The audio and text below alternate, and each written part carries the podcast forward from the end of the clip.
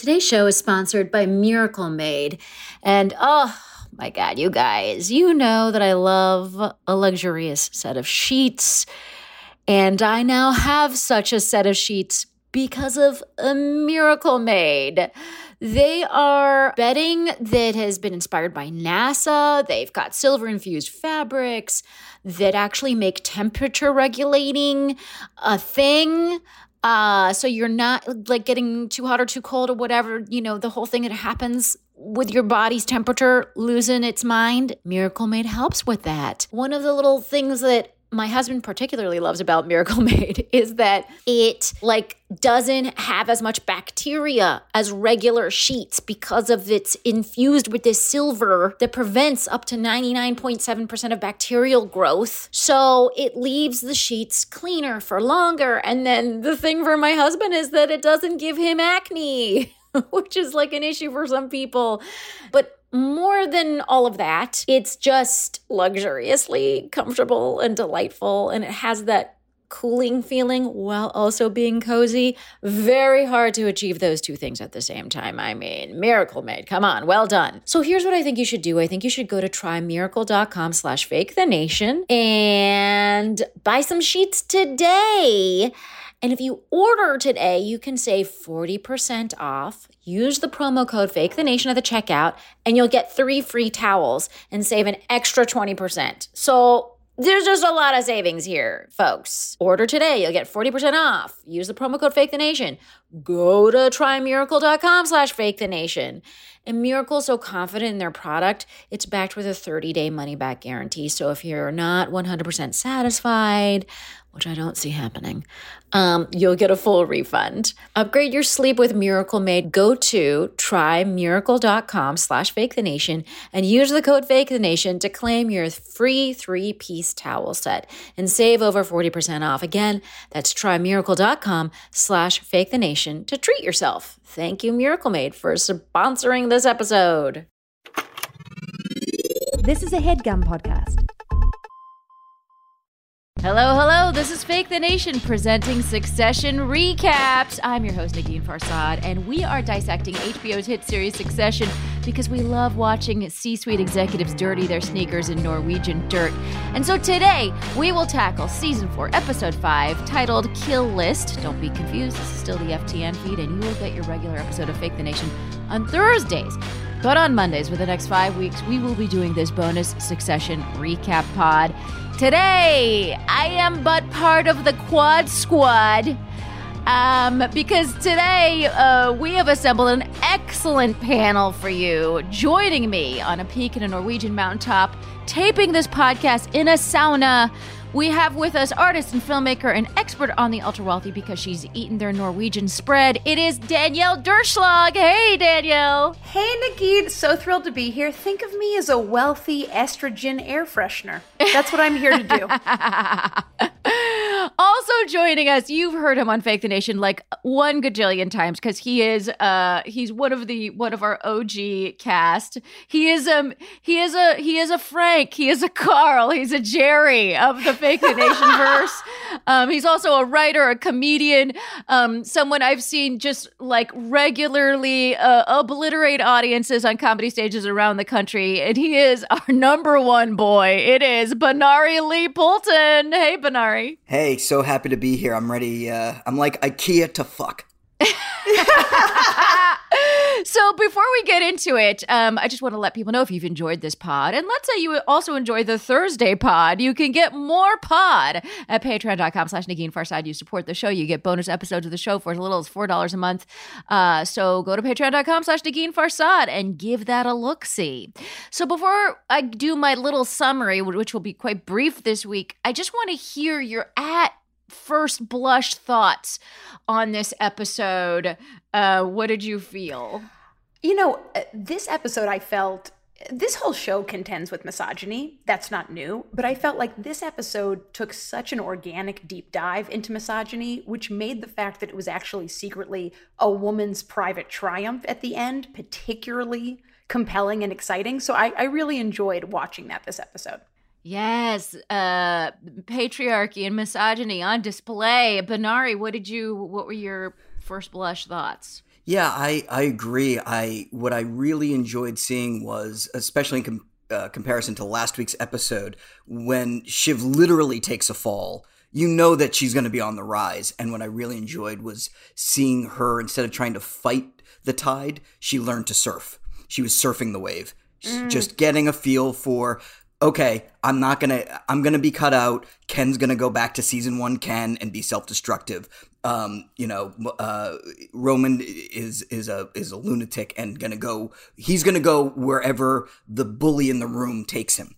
Um, you know, and that, so she's like playing them, and then she really got Matsson's, uh, and so just watching Shiv at work was a real joy this episode for me. Yeah, I um, what I mean. f- I, my just feelings about this episode were just like we set the table last week um, at the at the wake or whatever that hangout was, and now we're just like doing Manhattan penthouse intrigue on steroids. It is like the it is the it is the part of the show that I've been desperately waiting for for four seasons. Like this is what I've wanted. I've wanted to see the siblings figure it the fuck out.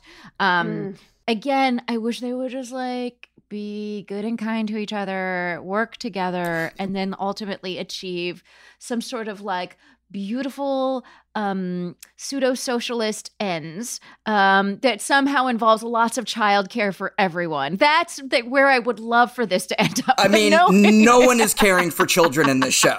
No one is caring for children. no children one in is this caring show. for children though there is one theoretically active parent um You know, in Nikki, your things. description makes me wonder if what we'd rather be really talking about here today is the 1980s show Different Strokes. Yes. Because what what you've just described is a much closer fit to that program I, yeah, and than I want and I want uh, you know Jesse Armstrong. I'm sure he's a rabid listener of this podcast. I course. want him to know that were I to ever be a writer in one of his rooms, I know that ne- everything I'm saying would never happen. Uh, I'm not a crazy person, but I'm a crazy person. You know what I mean? What you talking about, Negin? ah! You know, one interesting through line for this particular season is the Yeah. kids working together are a strong force. Like, Yes! like Logan said, they have juice.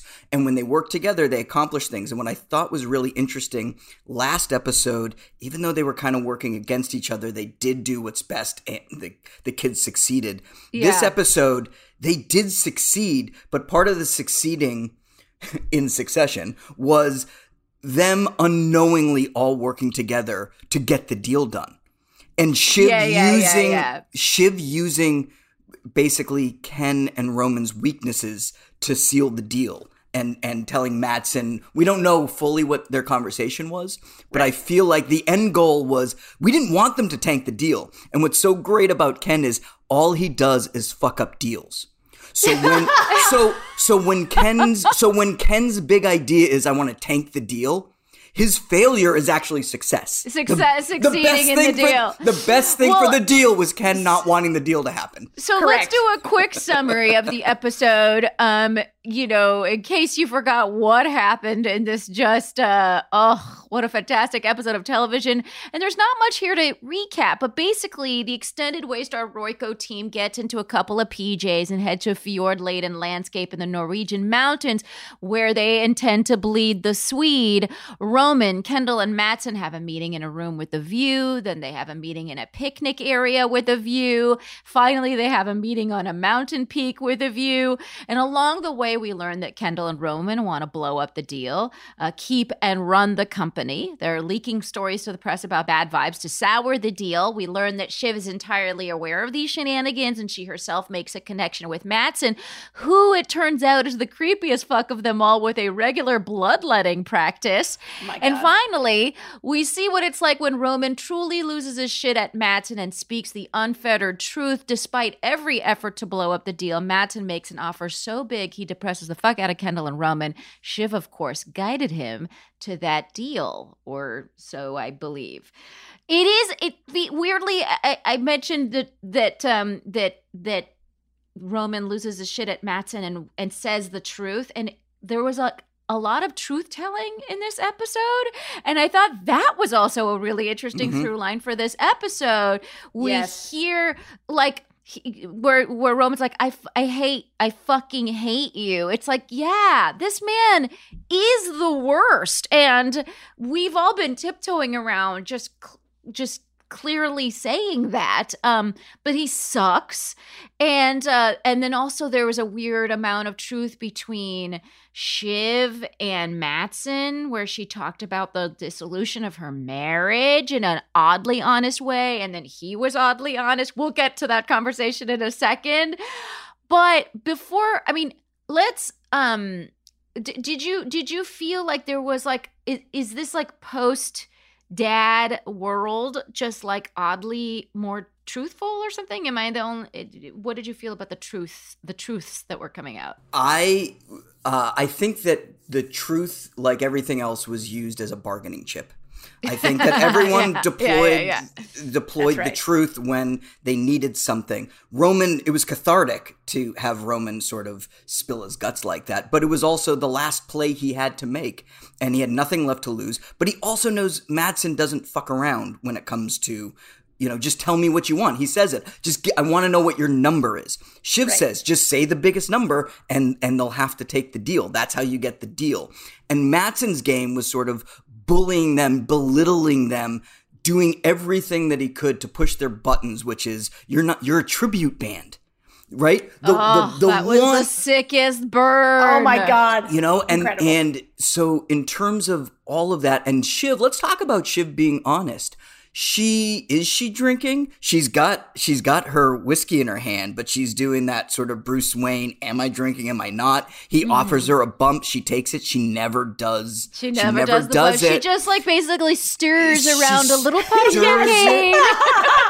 She's just stirring it with a little spoon and then puts it to the side. And and when Shiv is confronted, like Shiv knows what's going on. She confronts Kendall several times. Did you know about this? Uh, you know, what about these dad stories? Yeah, And he's she knows. She Oh, she knows. knows it all. Here's what's going on with ATN Rome. Did you have it? d- Is there an inside track?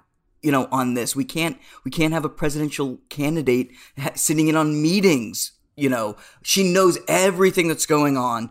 Um, and it's really interesting too how she's bringing it back, where she understands that she knows what Tom wants. Tom does want to get back together. Tom doesn't want the Yeah. end of the marriage. Right. And she's deploying a little bit of the manipulative truth in that as well. Danielle, can we talk about this for a second? Because this is the aspect of the show that I found most fascinating.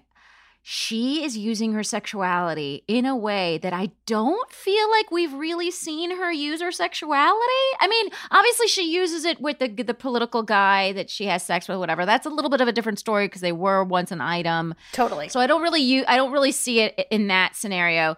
But here she's clearly flirting with Matsson, right? Like and she's using I think the honesty about the relationship was also like you said it was a it was a, a tactic because when you're remarkably honest with people, they suddenly feel close to you and then it's like okay and then you're you're building some kind of a trust even if it's fake you know?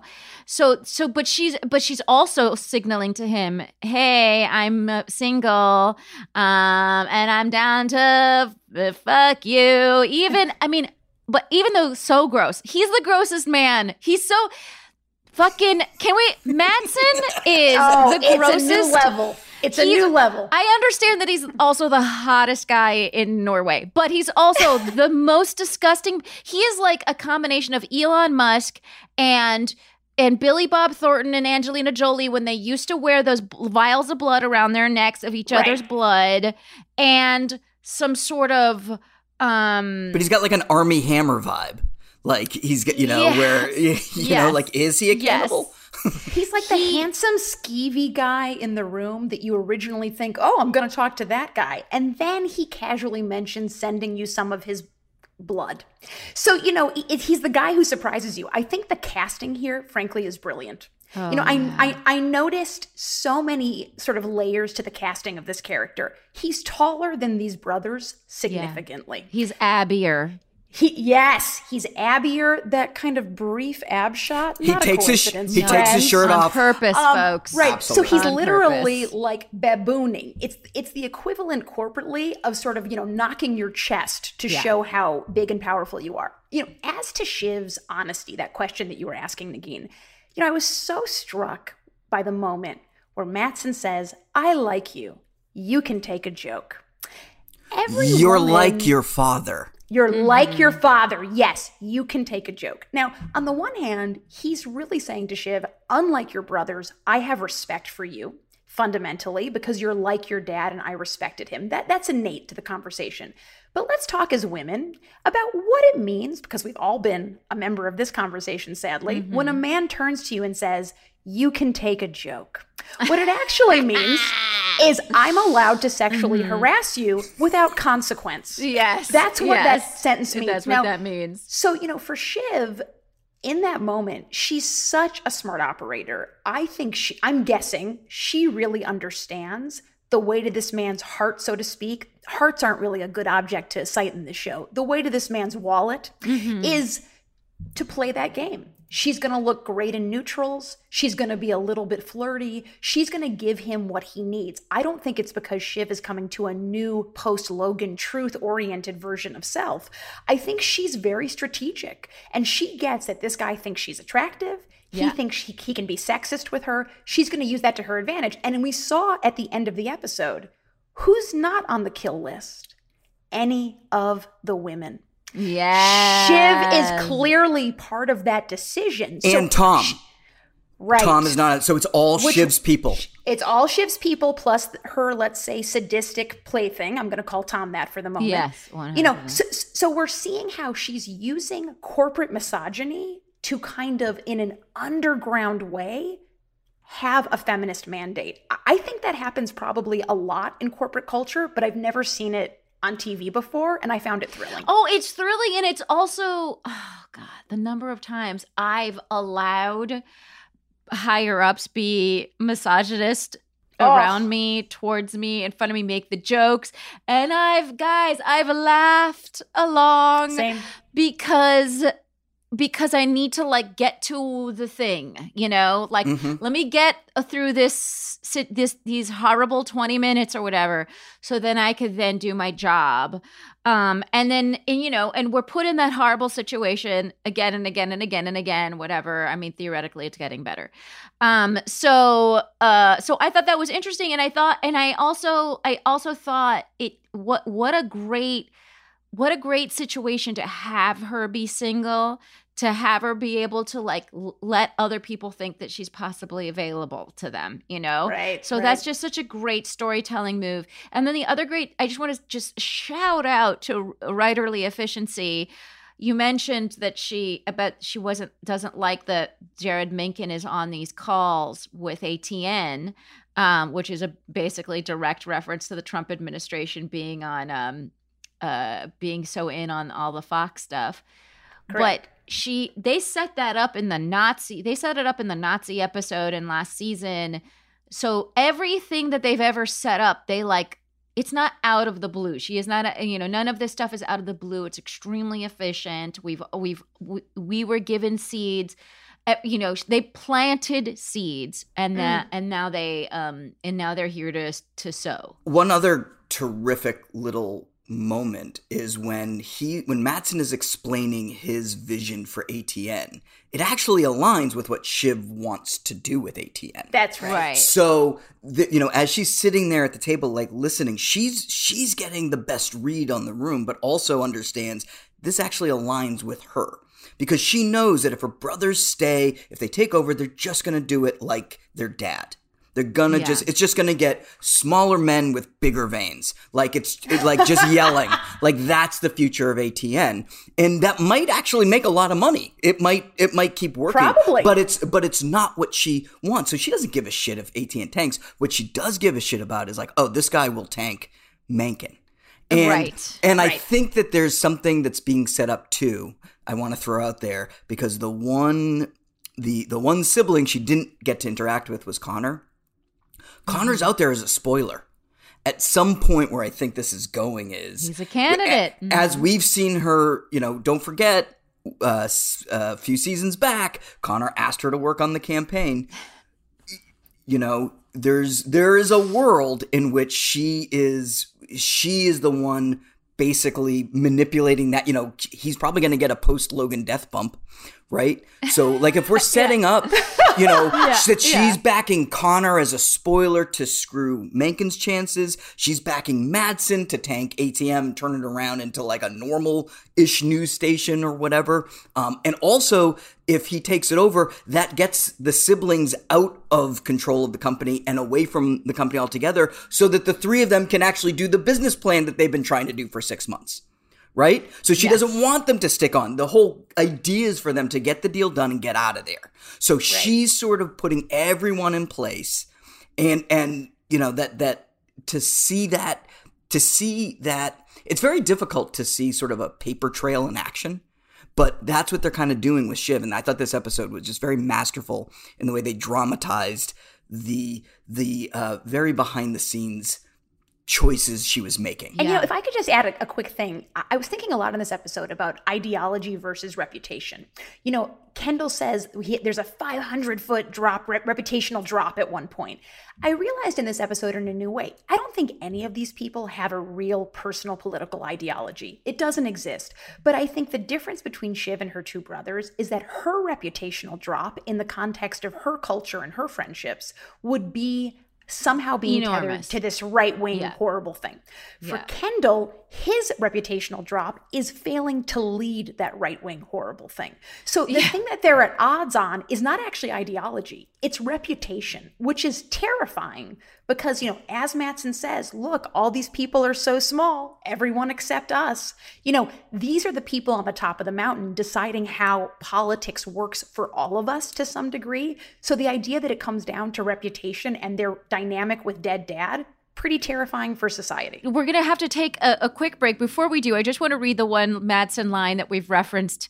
He says, Long term, I don't think News for Angry People works. I would fold it in, fat pipe that shit, make it more Bloomberg great, simple, cheap, huge, IKEA to fuck.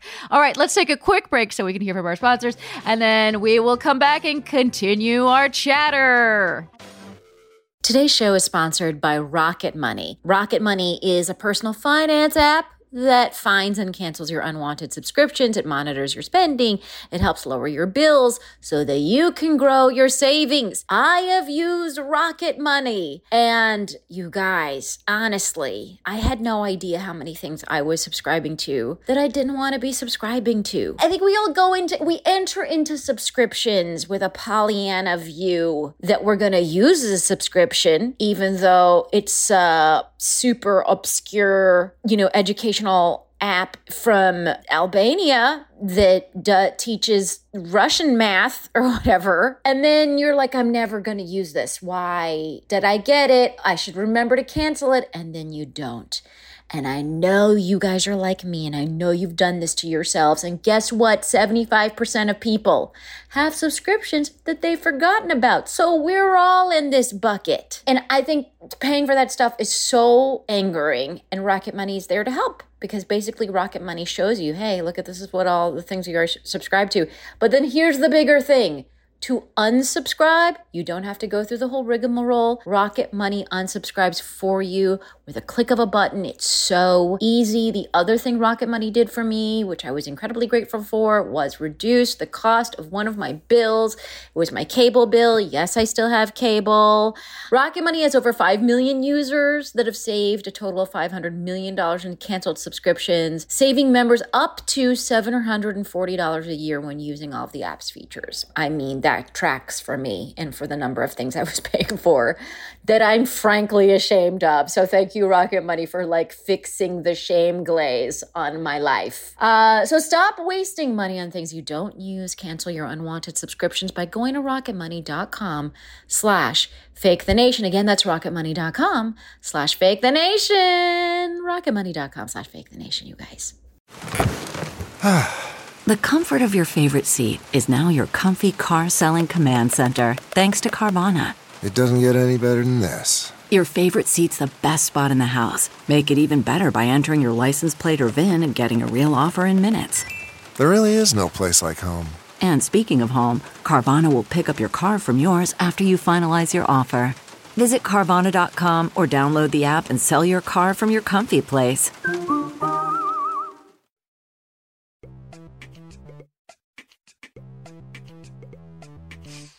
And we are back.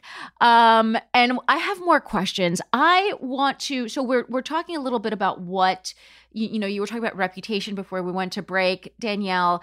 Um, I and, and you're talking about like none of them really have an ideology. Um, I am like I would like to get into what each of them actually want. Uh, Roman to me it's like he is actually seems the most broken from his father's death, right? He's on a funicular on the way to that meeting with Matsson on a peak, and he gets a picture of his dead dad from Connor because they, they set up this hilarious thing where Connor's going to send them pictures of the dead dad not wearing a kilt, wearing a kilt, whatever. And um and so he gets one and it, and it messes him up, you know and then they and so he's already rattled on his way to this meeting and he and he fucking basically blurts it. They already know they want to destroy the deal. Part of the wanting to destroy the deal for Roman is that he hates Matsson. Um, I think part of it for both Kendall and Roman is this is our dad's company and we should be able to prove that we can run it, ma- masterfully run it. Um, so so what are you what are your impressions of what where Roman is at? What does he want? Where is his soul and where are his tears? I I think he wants love. I think Roman wants what he's always wanted, which is just the love. Um, and he, he is the most um, he he's the most empathetic of the siblings. He's the one who cares the most. He actually cared about his father's health. He was the one who stayed in contact, which which Logan used to Logan's advantage. Um, but I, I think he truly loves his family. I think he cares about the family. Uh, I think he was raised on this idea that, yeah, it's all bullshit, but it's a family company. It's our family's company. So whatever happens to that company is also happening to our family. He says it when he's talking with Kendall. Uh, you know, we're selling. So who wins and who loses? Who, like yeah, it's not, like what, selling, what's going to feel like a win? What's going to feel like a loss to him? He doesn't know. And I think Matsson calls them out on it on the mountain where he says, Your father was a prick. And that also sets Roman off, where he's like, eh, Dad wasn't a prick. We all know he was a prick. But that's a that is a trigger for Roman is bad mouthing his dead dad now in this time of, of grieving. Uh, but also, Matsson says, Your father knew what he wanted. Like, your father knew what he wanted. You guys don't know what you want. And Roman doesn't know what he wants. Kendall doesn't know what he wants. Kendall is a junkie. Kendall starts off this episode, season one Kendall. He's playing, right? He's playing Jay Z. He's playing Jay-Z, Takeover. Takeover, yeah. Unfucking believable needle drop. What a way to. Wait, the Benari, though, I have to tell you, like literally, I have a track, and it's um, and I've actually like I've shared this track with um with Danielle, and it's called "Win," literally in caps, W I N Win, because Yes. when we were maybe both of us were having a bad day or something, whatever. I don't Yeah, remember what the scenario right. was, and I was like, "Yo, this is what I use." and, it's, and it's from J Rock. And if, if listeners of Fake the Nation, but actually Patreon subscribers have probably gotten this on one of the playlists that I've shared with Patreon. But uh, it is a very ridiculous, pump you up, walk into the boardroom, fuck shit up type, you know, song that I rap along with. And I'm like, it. Negin, is that you? And so, anyways, I, uh, I, I, I, I get the impetus. No, but that's but that was the behavior that he he was engaging in in season one. That's how we first met Kendall, right? Where he's he's right. he's doing that. So he's back to that. He's back to season one Kendall. Uh, when he's when he starts putting his plan into motion, he calls Greg over. That was like that's how he used Greg for drug deals. When he hands Greg the phone to go, uh, you know, leak some info to the press, he could have just as easily said, "You're going to get a phone call. This is my this is my guy. He's gonna he's got something for you. Like you're going to go." So like it's the same behavior The specifics have changed for Kendall, but Kendall's a junkie. He needs the adrenaline of of like his father needed the adrenaline of the deal, which is very Trumpy. Uh, Kendall just needs like, like Roman says, like, why are you smiling? Like, who likes to who likes to tightrope walk on a razor's on a edge? razor. right. You know, Kendall, that's who. Yeah. He, he, he needs to be in free fall. He needs to be, and that's the self destructive streak, which is why I think that the other two siblings keeping him in check a little bit makes makes them actually successful. But hmm. but so I think in terms of like the wants, they they don't even know what they want because they don't. It, to your to your philosophy point, they don't have a philosophy. Yeah, it's weird to me. Actually, I think uh, it's one of those things I haven't totally been able to square in my mind. Why doesn't Roman have a philosophy? Why is he the empathetic one that gets that cares about Kerry and her a shopping bag that's spilling all over the ground and cares about like and is the one that Connor calls about the kilt. You know what I mean? He's the guy that like is a sort of He- he- the he- heart. he's the love. He's the heart Yeah. of the siblings, and yet he's totally cool with like Jeryd Mencken and a bunch of Nazis. You know what I mean? Like I've never, I've never been able to square that. Danielle, let's hear it. Yeah, you know, I was surprised actually to hear the two of you sort of reference Roman as Mr. Empathy. For me, he will forever be the man who tortured a poor child at a baseball game with an unnecessary check for a million dollars. I wouldn't call him Senior Compassion, given the chance. But, you know, I don't think I would even use the word empathy here. I actually think what we're seeing is distinct responses to levels of childhood abuse. Mm-hmm. We know that Roman got physically hurt by his father. Right. Mm-hmm. That's not been referenced by anyone else. The little that I know about abuse, I'm the opposite of an expert, but the little that I know is that sometimes abuse victims become more enmeshed with their abuser than the other people in the family ecosystem. I don't think we're seeing a deeper level of empathy necessarily from Roman. Sometimes, like in that Kerry moment, I think he identifies with the person who's being treated the worst in the room because he's had that experience. But outside of that, I find him to be almost incapable of empathy. So it's less for me about compassion or empathy. It's much more about I'm so tethered to this individual mm. who, in a way, defined me through his abuse that that is what I'm operating from. So I think when we're seeing in that moment Roman, you know, going at Matsson, yes, it's the truth and it's how he really feels, but it's mostly his grief that he's expressing there. That's a grief monologue, right? And so, you know, Roman is closer to his feelings, but I definitely would not cite him as Mr. Empathy in the group. Well, I- mean, hurt people hurt people, right? That's that's Roman. That's Roman. Where he's where you see where he starts, and then you start understanding. Oh, that's why he's snarky about that, or he, his armor is these just biting one-liners and just guts people and has you know no compunction about knifing someone um, and slitting their throat but then is like oh are you okay? He'll, he'll be the first to get them a band-aid or something. And Right. uh, you know so but i think in that moment I, I think you're absolutely right. That is a grief monologue but he's also telling off a, a, a powerful figure who was bullying him in a way he never could to his father. He ne- the closest Correct. he came, the closest he came to that was the last phone message he left his father when he was like, "Are you a cunt? I'm just trying to find out. Like, are you a cunt? Okay, Yeah, call yeah, me gi- back. Give me you a know? buzz. Yeah. Yeah, uh, yeah, because he hadn't gotten all the data yet. Uh, for so sure. so in that moment he gets to tell off Matsson in that way all that anger all that rage and just Yes. like fuck you you can't bully me anymore and you know I'm out of here I fucking hate you cuz he also fucking hates his dad he Right. fucking hated his dad for what he did and how he made right. them Okay. and so that yeah Can I say something too that th- this is slightly unrelated, but it, it it's a point I, I I'm remembering because that scene really laid it out for me, which is that everyone is treating these men, specifically Logan Roy and and Matsson, as if they're some kind of a genius, and we do that with Elon Musk, right? Yes. We did that with Trump, right? We do that with these people. And and and, and fuck it, we, we did that with Obama. Like we treat certain men like they're geniuses. And what we're what what we've what I found in all of these situations like fucking the kid okay so the sibs are not serious people but Matsson is a serious people like the fucking guy that regularly sends liters of blood to his comms director i mean he, he is an in, in in his plans i mean again like elon musk is potentially literally right now tanking all of Twitter by by p- asking people to pay for the blue check, right? Like the mm. idea He that literally thought- blew up a space rocket like Roman did in season one. He Incredible. literally blew up a space rocket.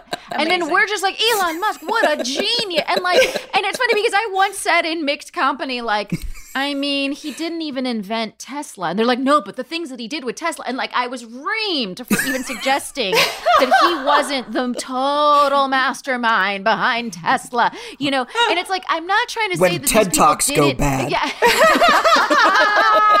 Which is when I have been in the same room as Elon Musk is at TED. But um, the the um the, the idea that Elon Musk or that these people I'm not saying that they're idiots and I'm not saying they didn't have some good ideas but these people then get surrounded by yes men and and then they cannot continue to develop those good ideas at the same pace and they have no um personal filters they have no personal guardrails to Correct. know that they're then being monsters uh and Which is how you end up urinating through a work meeting. Right Yeah. right right I right. mean, Matsson is taking a piss, everybody. yeah like While- exactly Yeah. While Roman is like expressing grief, hatred, all these strong feelings, that dick is out there and it's whizzing. Incredible. Also, was Logan a serious person? I mean, Logan, y- you know, all the the things that he got away with, he got away with because he was rich and powerful and the biggest Right. swinging dick in the room. And so, Right. one thing that really struck me was how the boys are applauded at the end. You did it. 192. Unbelievable job. And they're getting congratulated. They are just deflated because they know that Matsson got what he wanted, which is to, to, to, to buy it take over right? Everyone gets a big, it's a huge victory. It's the biggest victory. And one thing that I was thinking about is, man, if that's how all the deals go, the successful deals, that makes you a miserable prick like Logan Roy in the end, where you're never fucking happy because all your victories are really defeats that nobody knows, but you're being applauded as the fucking, as the best fucking guy in the room who got it done. But also, you know, Yeah, Ma- yeah, Matsson not only undercuts them in all the ways we've talked about, but also in that moment, has there ever been a clearer kind of image on this show that it's really not in the control of the siblings? Right. It- these two guys can still vote against it. It will pass. Yeah. Yeah. There's a They have- board here. There's nothing they You can know, do. The fantasy of wealth culture is that because I have all this money that I'm sitting on top of, I actually do control everything. And when you are faced with the reality that that's not entirely true, wealthy people freak out. In that moment on the plane, when these two men think, we're in charge, what we want is what matters, and we're the ones who are dictating what happens next, when they realize none of that is true, they look like little crumpled boys on a private jet. right Yeah. Um, I also want to. Uh, uh, I, I have a couple more questions for you guys, um, and then we're gonna wrap up. But one of them is, you know, that moment where Kendall walks into his hotel room, you know, whatever that bungalow room thingy is, um, of- overlooking the fjord, uh, and then and um, Roman is in another room adjacent, and he goes, "Is yours small? Mine's." Because mine's fucking small. Every little detail that they experience in that trip they're wondering if it's a power move. And I just wanted to, I, I'm only pointing this out because I've seen people do that, right? Like I've seen people wonder, like, oh, did I get the small thing? Did I da da da? And like they're comparing and contrasting and feeling slighted and cheated. So there's a lot of like, and I've seen this with wealthy people where they just feel slighted and cheated. And I'm like, it's funny because I have, uh, you know, none of the money you guys do and i don't feel slighted and cheated all the time so it's a weird byproduct of wealth to feel Yes. slighted and cheated all the time and i think that's just a weird and it, that's just a weird thing that develops and i've noticed it Well, there's an assumption, right, that's totally understandable from outside the 1% that if you have more abundance, you feel more abundant. It's actually not always true. Yeah. You're right, Negin. A sense of scarcity, um, paranoia is really a through line through wealth yes. culture. And this show gets that so right. Absolutely. I wanted to also I wanted to get into the loose ends machine. Uh so there's a few things out there. I mentioned I've mentioned in previous episodes and I am obsessed with the fact that Kendall was a part of a kid dying. So that could come back to haunt us all. There also I I remembered there is a podcast that's digging up dirt on the Roys, a book or something. Mhm. There's a journalist digging into Willa. Remember Yes. all these little things. Cruises is still an, just a large thing that we don't exactly know. There was a payment made, and I don't know, but still. There's a logistics folder that Greg was supposed to delete. Mhm. Okay. And they've been dropping all of these nuggets about Connor's mom. So many loose ends. Benari, do you feel like we're we're gonna that we're gonna see something from these loose ends? One of the things that I think is uh, a through line in this show is how much none of this matters. Like these, the- and I and I, I say this with all sincerity. I think Jesse Yeah. Armstrong is really just going all out to just brutally tear down any myths about late stage capitalism that we might have. This is Yes. this is a nobody gets out alive show. So whether the all this stuff could happen and it's not going to make a difference. It's not going to change any of their lives in any you know realistic material way. I mean, one thing that I that I was thinking about um, was when they were sitting around the table, and and let me just say, I love when the show does this. They when they brought uh, the Roys to meet the Pierces, and you see their Yes. sort of liberal doppelgangers. I loved.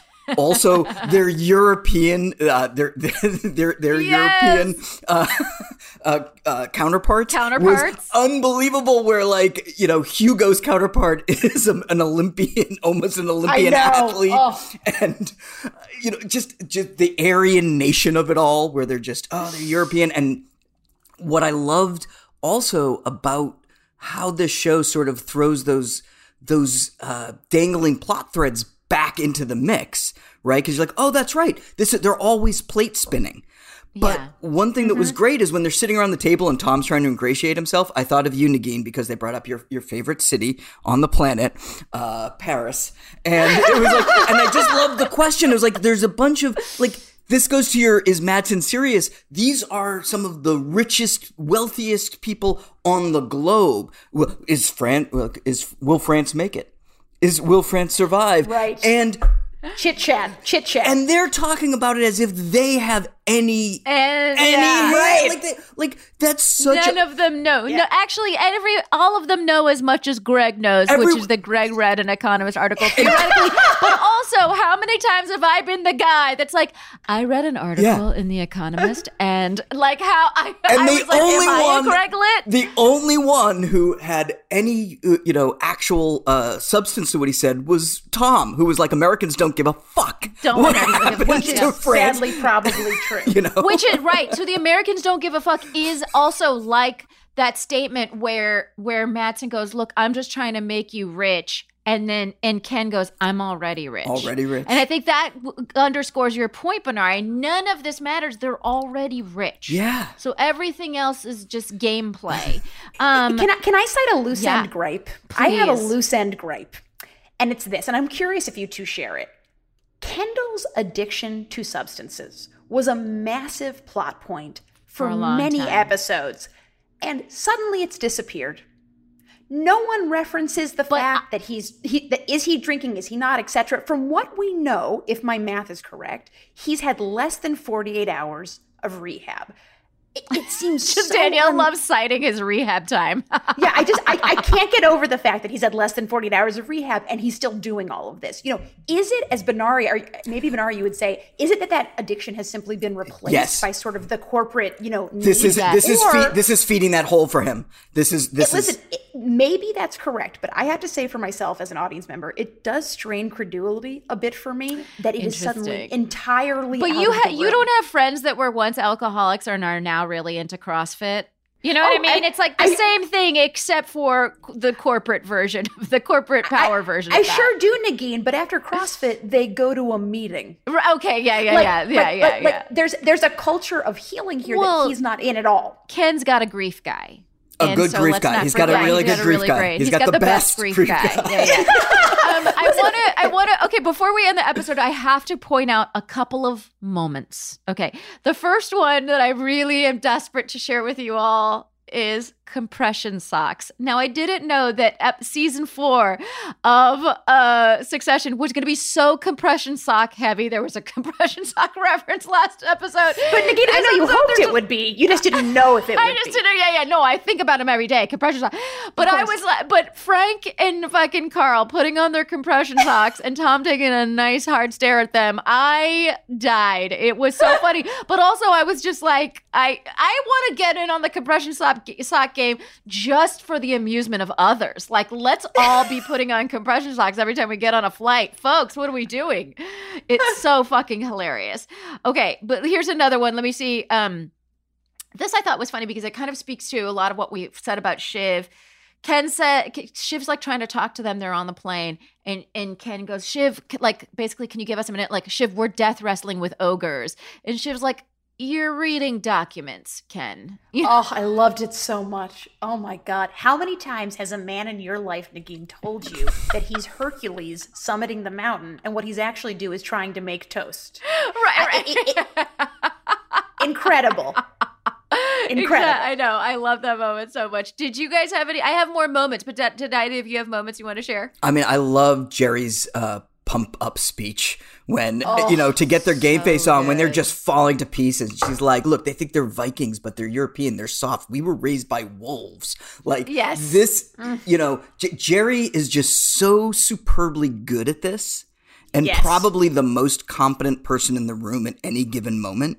Yes. Uh, She also might actually have personal politics. Yes. That speech implied that to me, which is rare in this system. yes. I also the tag on that scene was brilliant because Hugo takes a look around. He goes, "We're snakes on a plane." Snakes on a plane. Which has there been a more like self-aware, un, un, unaware, self-aware statement that's been said? Um, I also love. I just love, you know, Frank and Carl just hitting it out of the park every time. They're just pinch hitters, and they just. You know, they're knocking home runs every time they come up to the plate. Like looking at the, the poor assholes and sweating it out, just like like hanging there in the window like Peking duck. King Duck. Amazing. Amazing. Danielle, did you have any? Oh my God, so many. But a couple just to share is I can't get over Shiv saying um, in response to should we keep ATN, let's just keep one of his sweaters, less racist. Yes. Oh. So That's- funny. That's an incredible line, but it also speaks to Shiv's capacity to just level these guys Mm-hmm. with one phrase.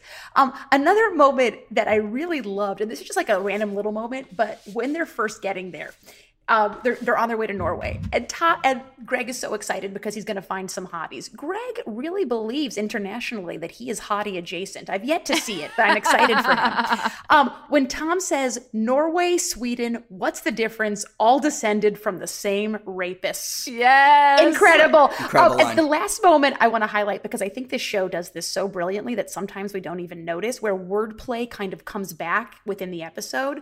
What does Hugo say they're going to do?